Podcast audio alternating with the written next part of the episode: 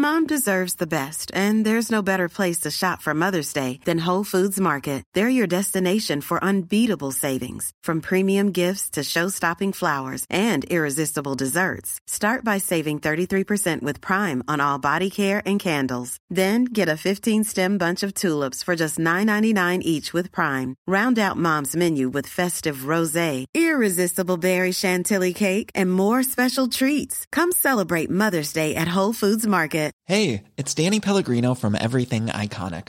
Ready to upgrade your style game without blowing your budget? Check out Quince. They've got all the good stuff shirts and polos, activewear, and fine leather goods, all at 50 to 80% less than other high end brands. And the best part?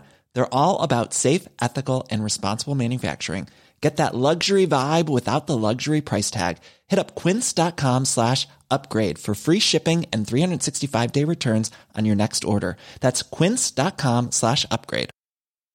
Hey Dave. Yeah, Randy. Since we founded Bombas, we've always said our socks, underwear, and t-shirts are super soft. Any new ideas? Maybe sublimely soft. Or disgustingly cozy. Wait, what? I got it. Bombas. Absurdly comfortable essentials for yourself and for those facing homelessness. Because one purchased equals one donated. Wow, did we just write an ad? Yes. Bombas. Big comfort for everyone. Go to bombas.com slash ACAST and use code ACAST for 20% off your first purchase.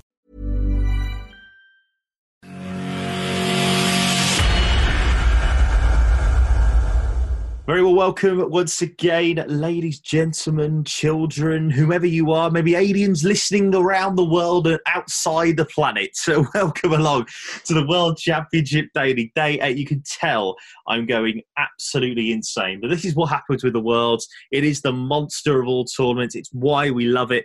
And today, just incredible drama, stories galore, some utterly brilliant darts, and also the big story two world champions knocked out in round two. We will come on to that in just a little bit. Jarleth Eaton here alongside you once again. Joining me to talk some darts with you is two debutantes actually making their way onto the pod. We've got Lee Boyce and Scott Mitchell. Scott, we will start with you. A very warm welcome. Um, uh, we will probably get the translator out at some stage because you are from Scotland. Uh, but in all seriousness, pal, you blogged the afternoon session for us today. Um, in short, you didn't do half bad there with that one. No, I tell you, as as I said to you before, I don't know if I'm being biased, but I feel like it was better than the evening session by quite a bit. It had so many stories going on, and I don't think there was a bad game out of the four. So, oh, absolutely. Absolutely, and uh, like I say, ladies and gentlemen, uh, hopefully, w- w- you know, it's one of those great appear- things about the world. It's the fact that a random session could just turn into something brilliant, and that is what the afternoon session did. Uh, Lee, obviously, you've been uh, working with us, obviously, uh, on on a couple of quotes pieces that are going out. You can read them right now. Simon Whitlock and Danny Baggish, and we'll come on to those stories in a minute. But what a day of darts, mate! Yeah, very good day. I agree with Scott. I think the day session was um, was better the evening session was a bit of a slow starter um, and only really come to life with the uh, Dirk and Cross time. I think it was a bit of a slow starter, but the day session was um, not what I was expecting. Certainly. when you look at it on paper, you think, you know, good, all right, this should be an interesting one. Uh, but it was a great session, and it was uh, headlined at the end of it, Scott, uh, by Danny Baggish, the only international qualifier to make it to the last 32. Um, what else is there to say? He beat the two time back to back world champion Adrian Lewis by three sets to one. Um, this was a strange game, I thought, because Jackpot just didn't look at the races and Baggish just punished him throughout the majority of the game, apart from the third set. Yeah, he went like 4 0 up in legs, and I believe in all four legs, Adrian Lewis had, had darts to win them. So it wasn't as if Adrian was a million miles away but you can clear just a clear lack of confidence, a clear lack of form, and I would say there was only about a five leg window at 2 0, 2 1 where you thought Adrian Lewis could string anything together. So they're thoroughly deserved. This wasn't a fluke by any means. And this is off the back of putting Damon Heta out. So no, this is not a flash in the pan at all. Yeah, you know, he made the second round last year as well, Lee, did, did, did Baggish. And he's come back to the Alexander Palace stage today and he's produced a really good performance. There's no doubt about that. But to say this about Adrian Lewis, to say he's falling off a cliff at the moment in time might be doing Cliff's disrespect. Yeah, I think the um, seeing Lewis perform as he did today, um, the one stat that probably stood out for me was the 140s. I think he beat about six or seven. Yeah, around about that. Yeah, Lewis is a predominantly high scorer. To see that such a low number, I think it really showed within his game, and that's why he was still getting chances. But Baggish always seemed to have that up on him throughout the whole game. Um, and like it says, other than the third set, I think Baggish had control. We you talk about that actually, like you say, six 180s were hit, but only seven 140s. So every time that he was hitting a 140, the majority of the time he was going to go and hit a 180. But what I find, I think, Scott, for me was when Lewis won the third set, got the 127 and game to win that. he goes 2 0 up in the fourth set, and then the first big fish of the tournament, for my opinion, just took Lewis by back. I know, I appreciate he missed, he missed three darts in the next leg, but you just saw that one and just thought, and, and Lewis just thought, I've just produced some really, really solid stuff here. I'm about to take this back to a decider. I'm back on it. And then he goes and hits the fish. A hundred percent, you're right to bring that up because as you remember, in the next leg was had the opportunity to do it himself, so it's mm. in his head. And Baggish wasn't on a finish for for that attempt, was he? No, he wasn't. It was on two one six. So again, so I think that's got in his head a little bit to think, yeah, I'm just going to give it straight back. And with memory serves me right, he fluffed to 25. So he you're bang on. That just put. I don't know if you subscribe to that momentum was a thing in darts or not. and there was a bit of a debate, but I do think that halted his momentum big time at 170. He got in his head and it stopped, stopped the movement. I subscribe to the theme of momentum, whether Rod Studd does on Sky exactly, Sports is yeah. another matter entirely. Um, Lee, final point before we go and hear from Danny himself on this one for Jackpot. He is in a huge danger now. Uh, he's dropped down the rankings, as we all know, like a stone.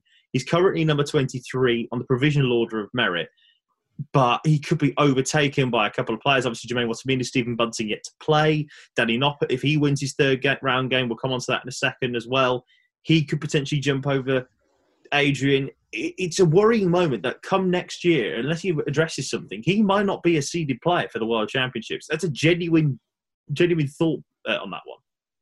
Yeah, I think, and I think Lewis would have come into this game today very confident, more confident having Baggish than Heta with the form Heta's in, confident from how well uh, Lewis played in the Winter Series to put in the performance that he's put in today recovery over the next three, four months when we see what the calendar's going to look like, it's going to be a very, very important start to the year for Lewis because that 32 and dropping out at 32, he's coming very, very close. Well, let's hear from Danny Baggish, though. He has produced arguably the upset of the tournament. Here he is talking in his press conference after his 3 1 win over Adrian Lewis. Danny, congratulations. You've just beaten a two time world champion. How are you feeling? Over the moon. Uh, I, I, know what kind of player he is. Everyone knows what kind of player he is, and he he caught fire there for a minute, and I kind of kept my composure, looking over to my family, and just kind of saying, just take a deep breath and, and play your own darts. You can't control what he does. You got to expect him to do that, and I was lucky enough to get through. I think a lot of people watching at home or wherever won't be aware of the situation you found yourself in over the last 24 hours. Can you just explain what that is? yeah, I got a I got a, a message in the morning, uh, probably I don't know, maybe nine ten in the morning from uh, my sister, and uh, she didn't mean to send it to me, knowing that I was over here. Uh, my my uh, oldest brother uh, suffered a severe stroke, and he had to be brought into emergency surgery to get the clot out the brain, and he's in ICU as we speak. Harrison, I love you. This is this is for you. How have you managed to go and do what you've just done, despite that happening? Yeah, I, once I got the uh, once I got the message, I you know we're all human. I let out a, a bag of emotions and just uh, I reached out to the first person I reached out to just because he's been so great was Devon Petersen, and uh, he gave me kind of his story and and telling me that you know do it for him. It's just take it out you know there's nothing you can take a positive out of that right? But but you're, you're here and, and you're here to play the world championships. Have him on your heart have him and play for him. And I'd seen him actually in the practice room right before uh, I left to come here, and um, he asked me if I was okay. I told him as well, as much as I can be, and he's like, just just keep your heart and keep him in, in your thoughts and focus on the hand at task and do it for him. In that final set, came from 2 0 down, you took out a 170, you managed to get over the line. Uh, Do you successfully manage to box off everything from the last couple of days and just focus on the William Hill World Championship? Yeah, uh, I, I, I tend to just kind of like when I played Damon, I, I felt like I, I got into a rhythm, into his rhythm, and got faster. And uh, a couple people kind of messaged me just saying, you know, uh, Benny Durst, Jeff Smith, just kind of calm down and play your own game. Uh, don't don't feed into the pace. Uh, you know, just play your own game, and we know how, how well you can score. We know how well you can finish. Just just do you, and uh, that's what I posted on Facebook. I'm a big uh, a social media guy because I just love watching. I love watching everyone's comments and so forth, and um, I, I kind of just focused on me, and, and once again just uh, just got through it. You've taken out one of the most highly rated unseeded players. You've taken out a two-time winner of this title. Now you've got a three-time world champion and the reigning Premier League champion in Glenn Durrant. hmm Yeah, the, I mean, you're at the World Championship, so it's not going to get any better, all right? It's, it's not going to get any easier. Uh, but I can't, once again, I can't focus on what he does. We know he's a class player. Uh, I've been keeping track of him from the BDO days and, and so forth, and I just have to do what I do. And, and if I do that and I play as well as I did today and I score as well as I did and hit the doubles like I'm supposed to, I, I, can, I feel like I can beat anyone. You're doing it credit to yourself and your family. Well done, Thank you. Danny, huge congratulations, not just on the result and everything you've been through. The fact that we're in such a chaotic period, obviously you can't travel, did that make it not easier but take your mind off it, the fact that you couldn't have gone home if you wanted to with the family problem? Yeah, that's a great point because you know if, if who knows, excuse me, who knows if that option was there to say that uh, I'm a big family person. You know, I got my kids and uh, my girls here with me and so forth, my uncle and his wife, and if that option was there, who's to know that I, you know, I, I would never want to, I never want to quit, but my, my I've lost my mom, my dad, and, and my brother and two sisters is, is basically what I have and uh, in family wise. So who who knows that I would have just you know up and left, but because I'm not able to, you know, I, I had to focus on the the task at hand, and maybe that just got me through it. What's the reaction been like back home to your results here? Is it is it been off, off the scale and is this doing darts in North America absolute wonders? I don't know if it's necessary. yeah, I mean, uh, just uh, we we know that the years uh, that have gone by for the William Hill World Championships that we we haven't made a run here, whether it's first round or second round. No disrespect to Darren, Larry, or anyone else that that's come. Um, this year, we uh, the four that came played so well. Uh, myself, Matt Campbell, Danny Lauby, uh, Jeff Smith, of course, and I, I think once again, CDC is doing what they need to to get all of us uh, right and, and compete with everyone over here. And you know, we, we, we know that we're huge underdogs. Maybe they don't, but I know I am. You know, no one picked me, but I'm, I'm I don't care. It's, I'm not playing for them. I'm playing for myself. I know I can win. So it happened today as well. During the game, were you aware that Adrian switched darts halfway through? No, I don't pay attention what he does. but uh, no, I I didn't know. Uh, I mean, God, that must be when he was just hitting everything. And uh, I keep uh, I throw with Adrian Lewis darts. I don't know if anyone noticed, but I actually throw with the Gen two, uh, Gen threes maybe. Uh, but I, I, just expected that from the start. I know he struggled at the beginning, and I had to take advantage of it. But he, you know, he, he was so nice and backstage as well, and just to share, share a stage with a two-time world champion is it's just an honor. I was just lucky enough to win today.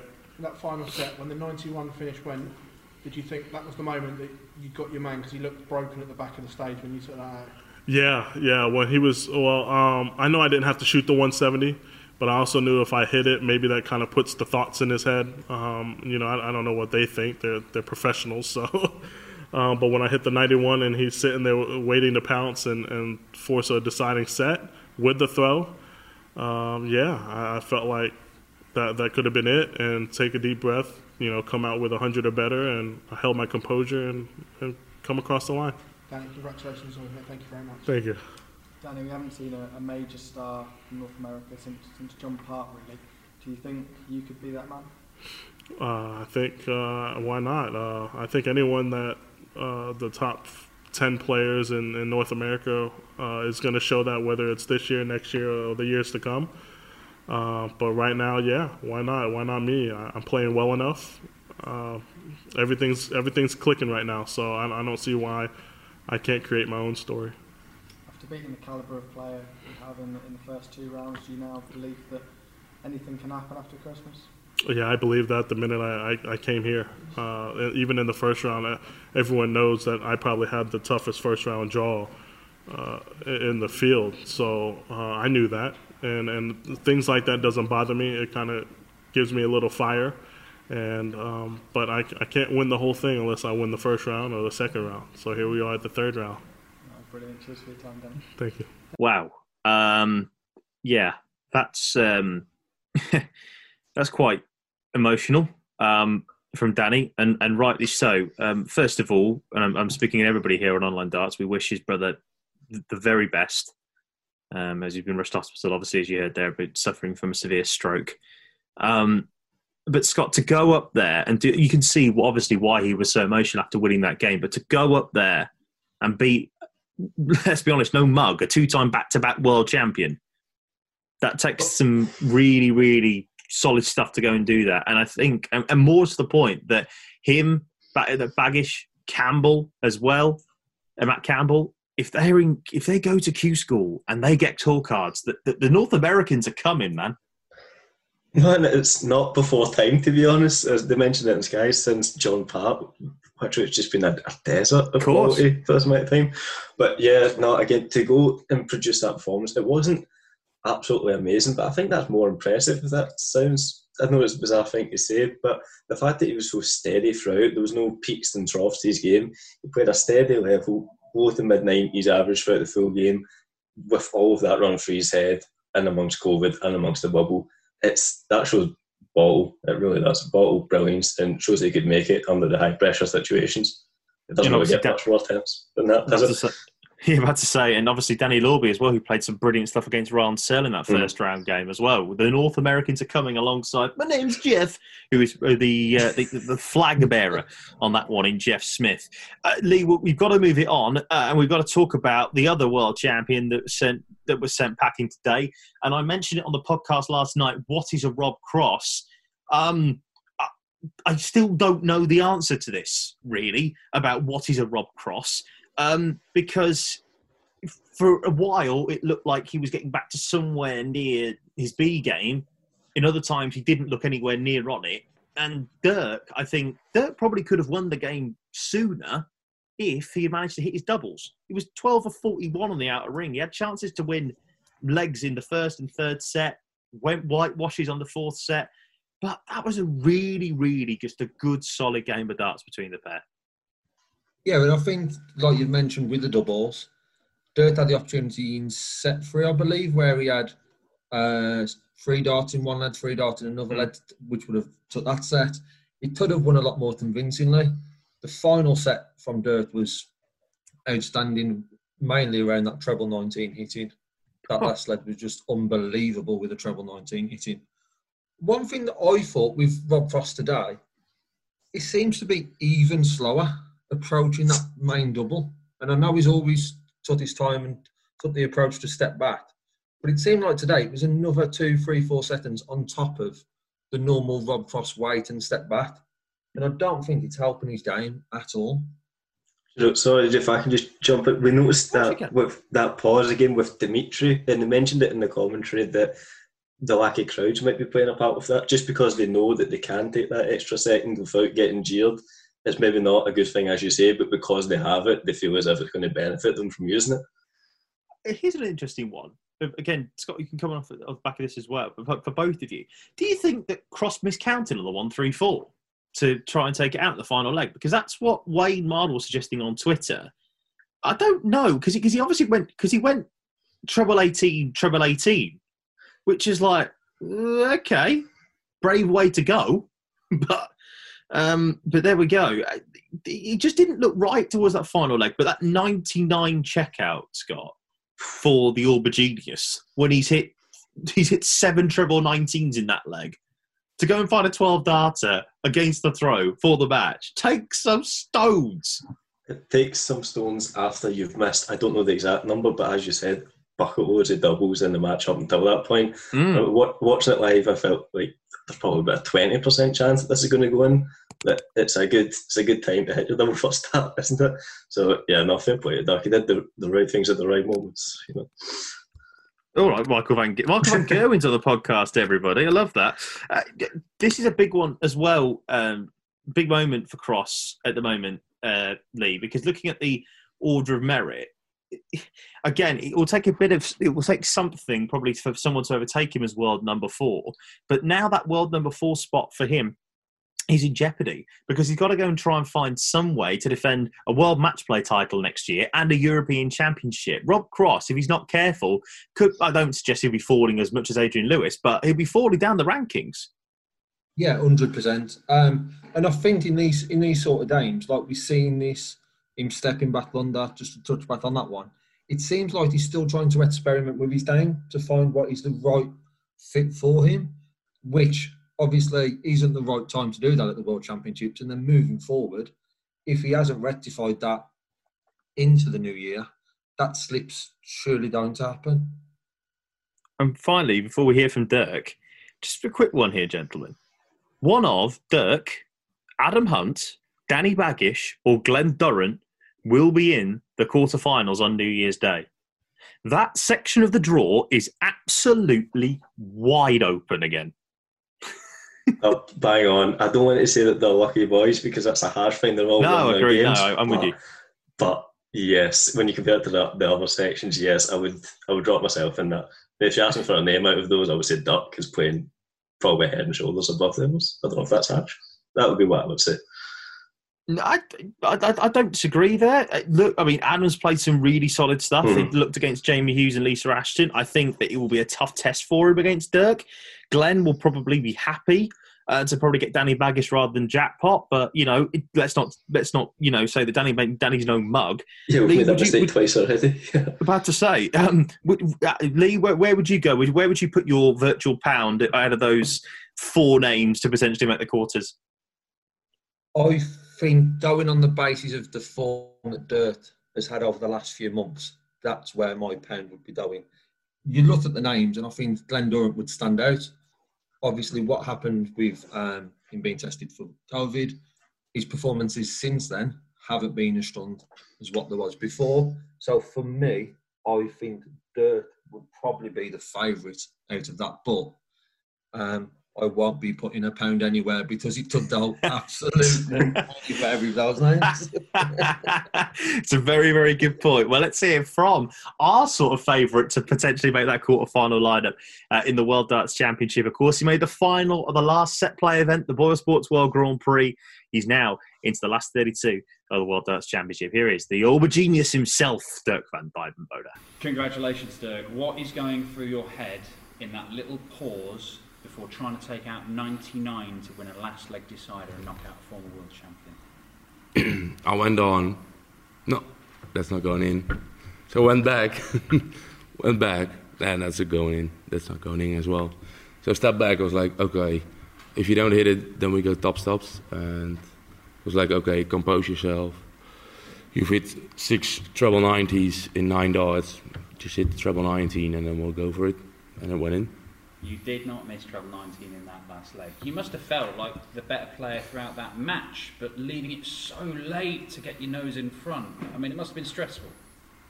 Yeah, yeah. It was in my head that I should have won the third set.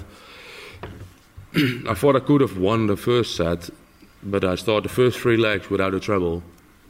And apart from the three first of, of the, the three starting scores, I was still close every leg. And I miss a 90, it's a 90, it goes 3 1 up. And he, I saw in his head, he, he yelled a lot for the for the 3 1. I was like, you don't do that if you're confident for the win. That, that's what I thought. And that's what I kept in my head to keep on going. Very different from your opening game at the William Hill World Championship. You started well and, and kept on going and, and managed to turn it around. Do you think you can maintain that level of performance for the entire tournament? What was the average? uh, it was 96-ish, I think, 95. Yeah, it's a normal game. Well, in my, in my head, not being arrogant, but uh, I think I can do better than that. It's about performing in the big moments in these set play games, though, isn't it? And it doesn't come bigger than last leg deciders. Being able to do that, a lot of players just don't produce those kind of legs in those situations. But I think it was 3 1 down. I had a good leg as well. Of uh, 2 1 down in the last set, I, I was down and then I, went, I think I hit a 180. Ton, ton 40, ton 80. so it was not all about the last leg because I thought I was behind leg before and I composed myself by hitting 180. How big a moment in your career is beating a world champion at the William Hill World Championship, particularly in the way that you did? Like, what do you mean? Did I be the world champion? Yeah, how, how big is this for you? I mean, we saw you at the Grand Prix final. That was a big thing, but this is this is a big moment as well, isn't it? Yeah, it is in a way, but it just how you look at it. I had interviews to say, "What is your goal to to reach in the world?" And I said, I, I said, "Well, at least a quarterfinal." And they said, "That's a high goal." And I said, "Well, I reached three quarterfinals and lost four television events. Why would I say lost 32 or lost 16?" Apart from that, you, you're playing a world champion, and um the world championships are different. You've got the biggest player who can't, the biggest players who can't perform in the worlds because the pressure's so high. I'm not sure what the reason is, but but let's say James Wade, he won a lot of titles. He never won a worlds. Where he, if you see how good he is, he should have won at least two world titles. So yeah, it's a big thing, and but still, I think it's still a television event, even though it's so much more attention for it, and you have to approach it like a normal TV event. But I feel with my fingers every time. I'm I'm way more nervous, sweaty in my hands, and it's it's different than a normal TV event. But I try to approach it like a normal TV event. Well, you're going to go into your next game against Adam Hunt. Now, the bookmakers made that game with you and Rob Cross a 50-50 game. There was nothing between you and the betting. You're going to go in as a heavy favourite there. Does that bring its own pressures? No, no one can give me more pressure than I do myself, than I give myself. I go up there and I want to hit 100 average, everything under. I'm disappointed in myself, and yeah, well, if you shot a Grand Prix, I was never favourite in any game, whoever I played. I was never a favourite with the analysts in Holland doing the commentating. I proved them wrong, and I like to be the underdog, so to prove them wrong, like uh, I can play. Not, Don't forget about me. used to not being the underdog though, because that's happening. People are recognising. No, they shouldn't do that. Leave me the underdog, then I'll play well. Let's see. Congratulations. Enjoy. Enjoy Christmas. Cheers, aubergines. Just going off what you said there to Dan, since we've come back from lockdown, what's changed for you? Because you've been telling us for a, a year, 18 months that you're a good player, but now we're seeing it. What's changed and what's flipped that switch for you on TV? the, the the switch point was uh, beating Mensur Suljovic. I think I was lucky there to beat him because he didn't play his best game. But after that, I finally was like, okay, I can do it on stage, and I will do it on stage. So when you beat Mensur, was that like a relief to, for it to happen last? Yeah, well, thing is, you start playing for television. You don't think it's a big thing, but it's it's a boundary like this, and every time it goes up, up, up, up. Every time you lose, and eventually it's it's, it's like this. You have to climb it. And I was lucky that Mensur didn't play well, but I break the whole wall down. And after that, I just um, how'd you? I analyzed myself, what's going wrong. And because I won, I could have done that. And after that, okay, preparation isn't good, change preparation, things like that. And I was relaxed, well, well more relaxed. You're always on pressure, under pressure, but yeah. You talked on Uh, Sky about the team around you. Have you now got the perfect team around you in all aspects? Not yet. Uh, I'm not so happy with the player. no, I think I got a good team, and I think I I will and can extend the the team in terms of being fit. Um, I do fitness a lot, but I didn't fitness for the last four or five months. Before that, I had some big biceps, but I didn't do it because I was scared of injuries. But I was way more fitter, like half time through the year this year. So I want to do something with that, like I like to fitness as well, like heavy weights as well, and uh, I was just I didn't do it because I was scared of injuries, and I think there's something to gain there to be more fit, and I think it will help you if you play the longer games. Having beaten Rob Cross up there, a man that has won this title, does that give you the belief that you can then go on and win this? I don't know. I don't look at the title. I look at my next opponent, nothing more. As long as I, do, I haven't lost, I can win it. But I just look at game by game. And again, last one from me. Obviously, now you're stuck in the hotel for, for Christmas. What's going to be the plans? Is it practice, or are you going to try and relax while you're over here? Yeah, to be fair, I would have been uh, devastated if I if I'd lost and uh, couldn't make Christmas at home. But now I'm still in. I don't look at other things than the World Championship. Um, yeah, of course, uh, you know you have to sacrifice a lot of things. Um, now I miss Christmas, but I mi- when I played my first round, I missed a, a wedding of a friend. So you have to sacrifice things for your ultimate goal. My ultimate goal is to be world champion, and I don't have. I won't say I will be world champion, but as long as I'm in, I can be, and I, you sacrifice everything to get that. That's what I'm. That's So, what I'm. congratulations, always. Thank you very much. mate. Thank you. In many ways, is the fact that you've got to stay over here a good thing because it means you're you're solely focused on, on what you say your your ultimate goal. Yeah, true. But I had a lot of requests to have an interview yesterday. Um, well, from Holland, like the big news things. And they want to speak speak with me, and I said, if you only speak about darts, you can have an interview. But I'm not speaking about not traveling home if we don't need to get home because I'm still in. So I said, we don't do an interview because I don't want to. Every I kept everyone away who was speaking about not getting home. It was like, why are you speaking with me about getting home if I'm still in? Why should I get home? You know? That's fair enough. Um, and just on the World Grand Prix and where you are now, you talk about treating this as a, another TV tournament. What, do you, what have you learned from your experience at the World Grand Prix, and are there things you take into this? I'll try to treat it as a normal TV event, but um I think it's uh, if you if you keep all the TV events together, the world is still bigger. But I try to approach it as a normal TV event, but you know it's not. But you you try to do that, you know. I know you're in the third round and just happy to do that, but um, for myself, I would have been dis- I would have been disappointed if I wouldn't have made the third round for myself, even though I'm playing good players.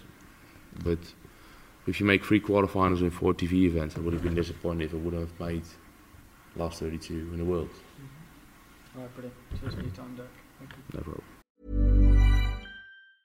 Mom deserves the best, and there's no better place to shop for Mother's Day than Whole Foods Market. They're your destination for unbeatable savings, from premium gifts to show-stopping flowers and irresistible desserts. Start by saving 33% with Prime on all body care and candles. Then get a 15-stem bunch of tulips for just $9.99 each with Prime. Round out Mom's menu with festive rosé, irresistible berry chantilly cake, and more special treats. Come celebrate Mother's Day at Whole Foods Market. Burrow's furniture is built for the way you live.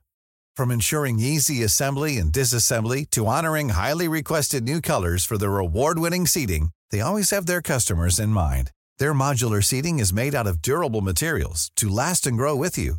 And with Burrow, you always get fast, free shipping. Get up to 60% off during Burrow's Memorial Day sale at burrow.com slash ACAST. That's burrow.com slash ACAST. burrow.com slash ACAST. Right, let's move it on and let's talk about the game another game the day potentially. Scott, you were covering this on the afternoon session. A potential game of the second round. This one between Simon Whitlock, Simon Whitlock and Darius Labanauskas had just about everything. What a game of darts this was! No, I couldn't honestly believe Labanauskas made this the game that it was because I think probably seventy five percent of players would have got blown away with Whitlock, but you come on to the 164, no doubt, but it wasn't just that. It was the, the back-to-back 104s, the 115. Yeah, just everything about him was ultra clinical. And yeah, as I said, not everyone in that field would have been able to cope with Whitlock as much as he did. I mean, Whitlock was Whitlock found nine 180s in the last 12 legs, Lee, which was mental when you think about it. But as Scott's alluded to, that 164 from Labanauskas, when your opponent's on 36 for the match, that's one of the ultra, to quote Dan Darts Dawson, one of the ultra hashtag iron ring shots I have ever seen. Mental from Lucky D. Yeah, it was well, it was game over without the one six four, and I Mm. think I was sitting here thinking, game changer. Darius going into then the fifth set throwing, he's going into this as favourite. What then was outstanding was the, as we said, Darius made the game what it was, but then the switch in the first leg of the fifth set, Yeah. Whitlock coming out and throwing the ten darters straight away to break throw was just unbelievable. That two minutes of darts action was probably a standout of the first eight days that we've had from one player hitting the one six four and then the reverse of the player reacting and throwing that 10 darter. There's Whitlock, I think, if I was right in saying, was averaging around 128, 129 in that final set before Yeah, missing quite a few darts to win it. Um, Yeah. What a what a performance and a reaction from that 164. I'm about to say that, that the, the 134, 180, 171, double eight, that is not a bad way to, uh, again, to change momentum. Hashtag the momentum meter. Uh, look, Scott, this is a big thing about Whitlock because he obviously had the, the, freedom of the World Grand Prix when he didn't qualify, made a semi final. Grand Slam of Darts made a semi final again, made the quarter final of the match play earlier on this year. And now he's into the last 32. There is a renaissance about the wizard. And we always say, how the hell does he stack around in the top 16? Well, this is reasons why he's done that now. Uh, look, if Clayton hadn't won uh, yesterday, he would be world number 16 right now. He's a thousand pounds off Johnny Clayton in the top 16 as we head towards that Masters. But what a game, third round between Christoph Ratajski, who produced arguably his best TV performance of his career, and Whitlock, who is just enjoying darts and playing darts freely again. I think that's a really good test because I think Ratajski is a great test for everybody because you pretty much know what average he's going to throw more or less. He's going to take out some things at the right moments again without bringing up the impression of Michael Van Gelder again. Uh, so, yeah, no, I think what, what came out after the game and said that there's no one clearly better than him in the world right now. I don't think I would go that far, but I think top four probably is just about right. But if he comes through with Haiski, which is a great test, I genuinely think semi final bound for Whitlock. But big, big if. I think so. I think so. I mean, I mean, to be fair, I've got Whitlock knocking out Peter Wright in round four. I'll be Yeah. brutally honest, I do. But th- there we go. Uh, let's move it on, Lee, and let's talk about arguably the performance of the day. And if anybody says otherwise, I'm afraid you are wrong. We normally do a performance of the day on this show, but not today because Dimitri Van den Bergh against Paul Lim, the legend that is Paul Lim, 105.61. Um, dropping just two legs, uh, six 180s in short. That was just class from the World Match Play champion. Yeah, it, it was outstanding. I, I think when people, and I think we've seen it with Louis Humphries in the first round, when you are playing such a legend of the game, sometimes your performance isn't there because you're in awe against who you are playing.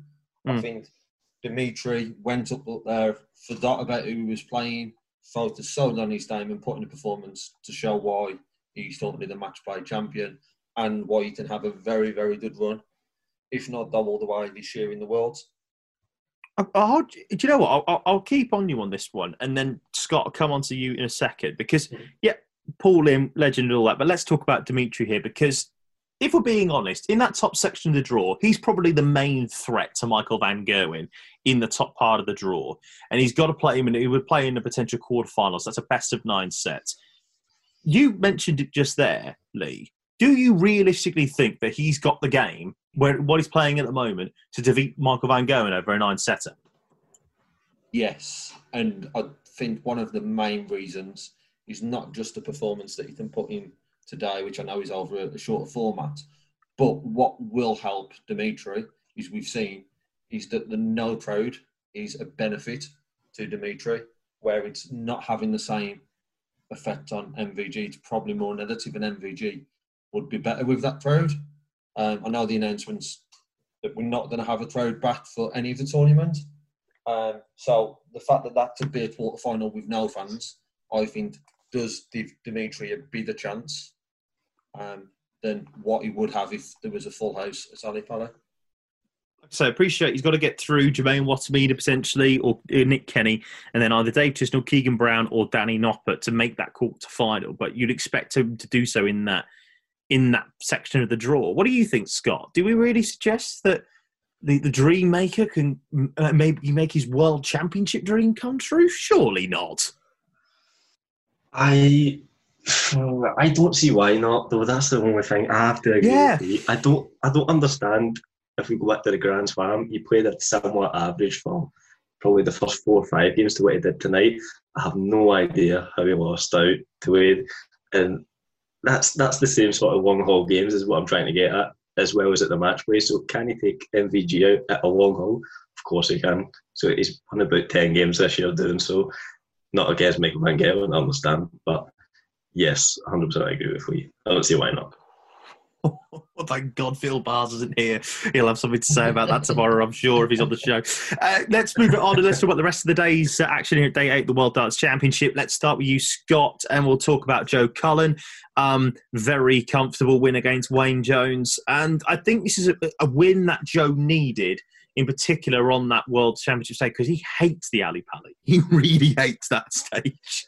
No, with the record, you can't um, you can't say anything different than Joe. He was really good on his scoring, but the the doubling was absolutely tragic to be honest. But just Wayne just didn't get going, and he wasn't there to, to, punish him at any point.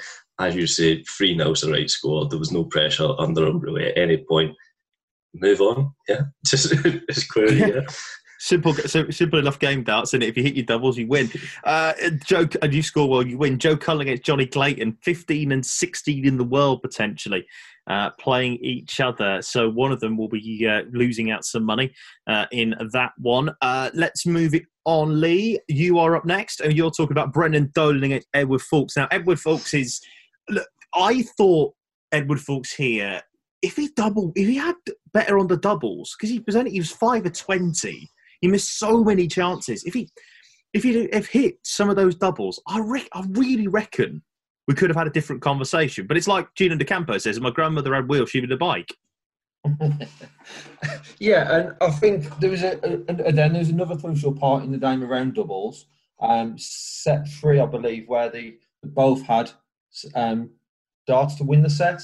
Yeah, they did. If yeah, Edward, if Edward Phelps then takes that and does two one up, the pressure then that would be on Dolan.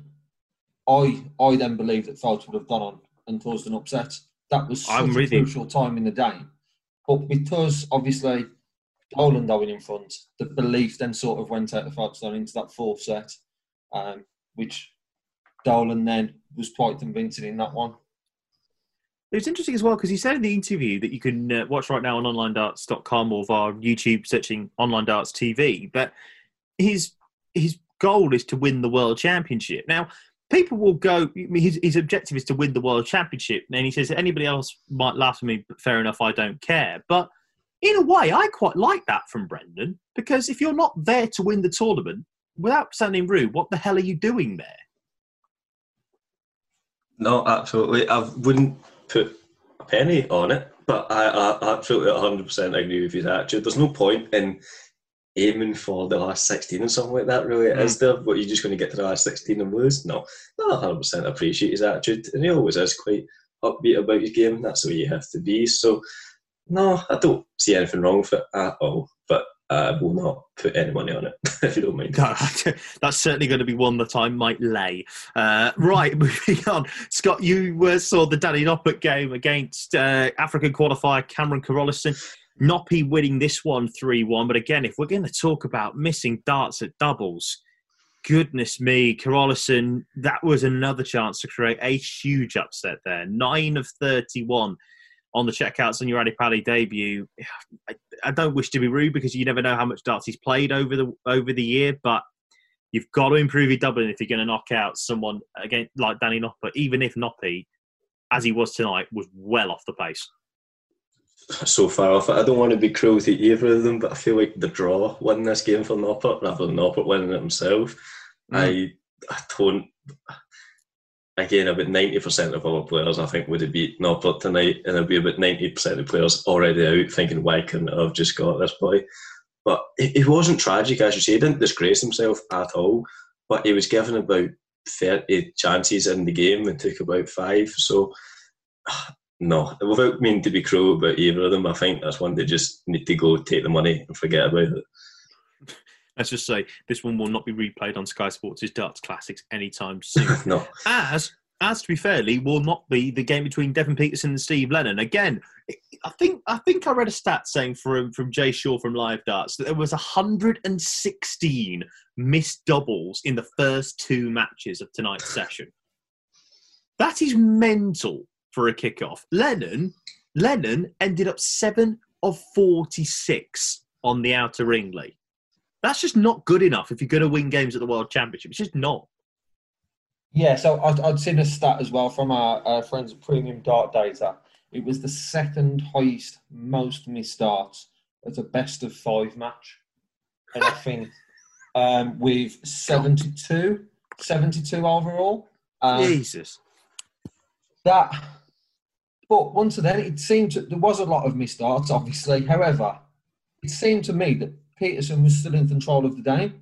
And it sounds silly because of how many there was, but he seemed the more comfortable and the most likely to have that finish. I think Devon's obviously 180 team was there. Um, to see that their averages was Devon, I think Devon was on 89. To see that hmm. someone's mm. on an 89 average but missing that many amounts of darts shows the scoring power was there.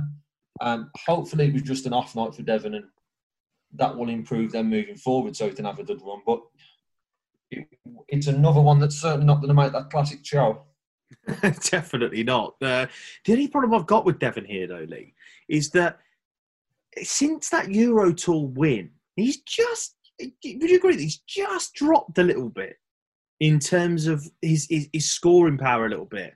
I, I, I don't want to go back to it, but I think it's genuinely, I think it's since he told Michael Van Gerwen that he's living in his head rent free, that it just seems to have just completely gone for him a little bit. He's just hopefully going to get a nice little jump back, but obviously not the best get round three game for him though, mate, because he's playing Michael Smith or Jason Lowe. Yeah, and I, and I think when we're talking about earlier around Simon Whitlock and Brendan Dolan about their confidence in their press conferences, um, Devon's come out today and he's complaining about his wrist, and I know he's had issues um, with his wrist that have been um, well documented. For me, it's I, I don't want to hear a player coming into a world championship and having some something to complain about, even if there are issues. I think they should be kept. Whereas I'm the same, where I don't think Dolan will be winning the world championship this year, and I wouldn't be putting a penny on it. However, the confidence is there where you're not seeing that from Devon, where we have done previously. And I think that the draw against, um, obviously, it's Michael Smith or Jason Lowe. If it is Michael Smith, who um, I've tipped to win it this year, I think to be a very, very difficult day for Devon um, if his doubles are where they are today. Brave man tipping Michael Smith to win a television tournament. I'll tell you what, what, what a way to do it. If he were to come through and win this tournament when he got the final two years ago, he would get, he would jump back. Uh, he would jump back into position potentially to be well. He would definitely jump back into being world number four um, which would keep him in the Premier League. So let's see what happens there. But that is the day then. That is day eight of the World Darts Championship. We're halfway through this tournament already. Uh, 16 days of action. We've had eight of them. And this is what happened on day eight in round two. Brendan Dolan, three. Edward Foulkes, one. Joe Cullen, three. Wayne Jones, nil. Simon Whitlock, three. Darius Labanauskas, two. And Danny Baggish, three. Adrian Lewis, one. Who had that result coming. Not many, I'll tell you that. Uh, Danny Noppert three, Cameron Carolissen one, kicked off the evening session tonight. Uh, Devon Petersen and Steve Lennon, that one finished 3 1 to Devon. Uh, Dirk van Duijvenbode on the last dart with a 12 darter. Uh, pinging it to win on the 99 out shot to beat Rob Cross 3 2 and then Dimitri Van den Bergh den putting out a 105.6 average in a 3 0 win over Paul Lim. So two former champions are out. Uh, another world champion makes his bow tomorrow. This is how the schedule looks on day nine, the last day before Christmas. Oh, God, I don't like the Christmas break. Uh, but this is what we've got for you. Final eight games from round two. Ricky Evans takes on Mickey Mansell the world champion that makes his bow, the Flying Scotsman, the two time back to back. Gary Anderson takes on Latvia's Madars Razma. Stephen Bunting will take on Andy Boulton, of course, with Damon Het, uh, uh, Damon excuse me, Dieter Hedman, uh, who's who he beat uh, earlier on in the week. And Mensur Suljovic will face Matthew Edgar into the evening session, Dave Chisnall against Keegan Brown, Jermaine Wattimena against Nick Kenny, Nathan Aspinall against Scott Waites. Remember that game from the Players' Championship finals? That could be interesting. And then the final game before Christmas is Michael Smith against Jason Lowe. Uh, Scott, um, I'll go with you first on this one. Give me a tie of the day, please. What game are you looking forward to the most before we uh, head off for our Christmas break? I think definitely that one you made a point in mentioning there, Aspinall against Waites which mm. should have had his head at the Players' Championships. Aspinall has been a bit up and down lately, so if he catches him on a down day, we could have an early scalp. So, in brief, that one I think is going to be quality. Uh, Lee, are you uh, going elsewhere, or are you picking that one as your game of the day, mate? I was down to pick that one. I'll pick another one. Probably my other ones in the evening session as well. Um, Dave Chisnall and Keegan Brown. I think the uh, Keegan Brown um, I would have fancied Dave Chisnall um, to take this one. But the Keegan Brown performance, it was very impressive, I thought, against Ryan Meadow to win 3 0, mm. uh, mid 90s, I believe, on the average. Um, yeah. And I always think having that stage experience this week with no crowd, getting used to it already, we're not sure what Chizzy will up there. Um, I think we could be seeing that one go all the way. Um, I think that'll be that'll be up there. It's, it's hard to not say Aspinall and Waites Does it what happens before and how well Waites played against Matt Campbell the other day? But um, if I had to pick another one, it would be Chizzy and Brown. I'm going to be a very controversial little sod here, and I'm going to say that there is genuinely, in my opinion, there's genuinely four seeds, even potentially five, that could be going tomorrow. We haven't really had seed again, really. We've only had six go seeds we could make double figures. I'm going to say this: Matthew Edgar, who can give Mensur Suljovic a good game, if he if he repeats the way he hit on the doubles, Mensur could be in real trouble because we haven't really seen him play much since uh, you know over the last couple of months because obviously he's had a family bereavement. Yeah, Andy Boulton is.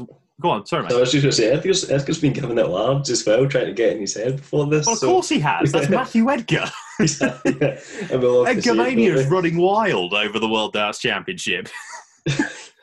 and, and, I'm here for every single second of it. So no, I don't disagree with that at all. I also think Andy Boulton could beat Stephen Bunting because I think Boulton is playing some really good stuff at the moment. Obviously, Scott Waites can beat Nathan Aspinall, as we've mentioned. Nick Kenny as well is one to watch because Jermaine Wattimena only loses heartbreakers on TV. That is just, it's death taxes, that's what happens. But what I'm going to throw at you, gentlemen, if Madars Razma gets going on the treble 19s, Gary Anderson Lee is in for a fight tomorrow afternoon. As soon as you went through that list, I knew you was down to Thomas with Razma and uh, Anderson as your last one.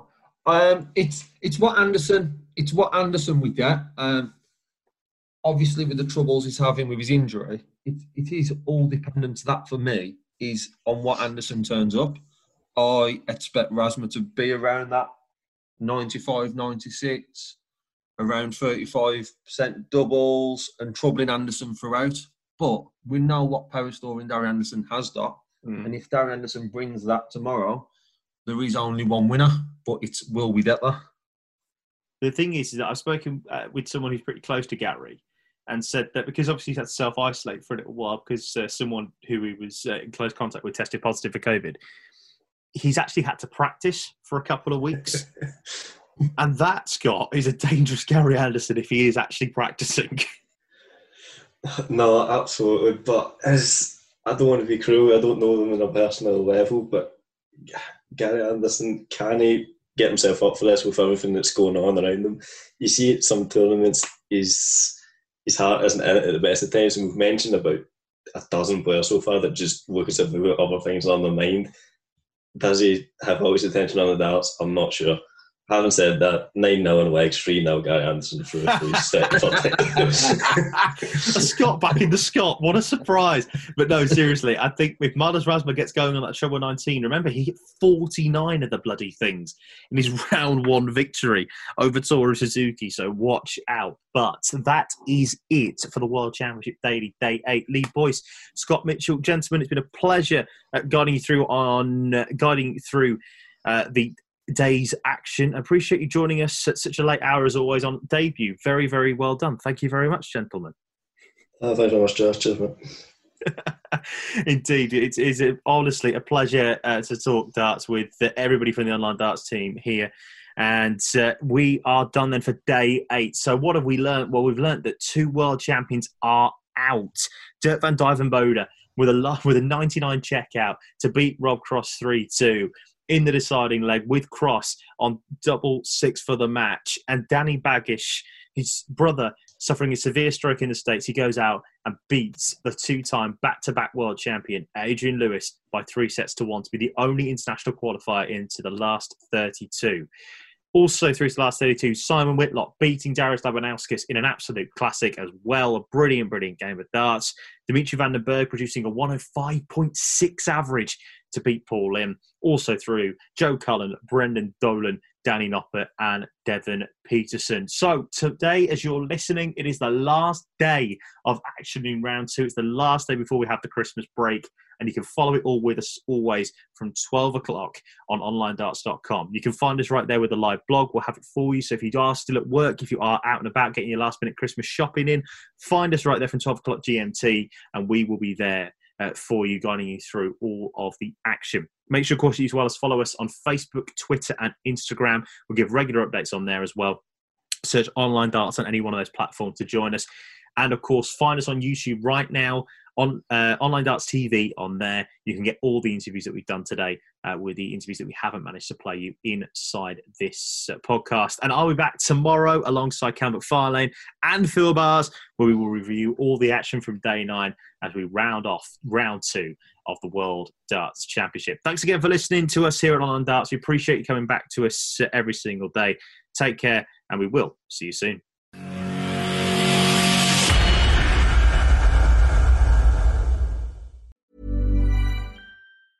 Mom deserves the best, and there's no better place to shop for Mother's Day than Whole Foods Market. They're your destination for unbeatable savings, from premium gifts to show-stopping flowers and irresistible desserts. Start by saving 33% with Prime on all body care and candles. Then get a 15-stem bunch of tulips for just $9.99 each with Prime. Round out Mom's menu with festive rosé, irresistible berry chantilly cake, and more special treats. Come celebrate Mother's Day at Whole Foods Market. Mom deserves the best, and there's no better place to shop for Mother's Day than Whole Foods Market. They're your destination for unbeatable savings, from premium gifts to show-stopping flowers and irresistible desserts. Start by saving 33% with Prime on all body care and candles. Then get a 15-stem bunch of tulips for just $9.99 each with Prime. Round out Mom's menu with festive rosé, irresistible berry chantilly cake, and more special treats. Come celebrate Mother's Day at Whole Foods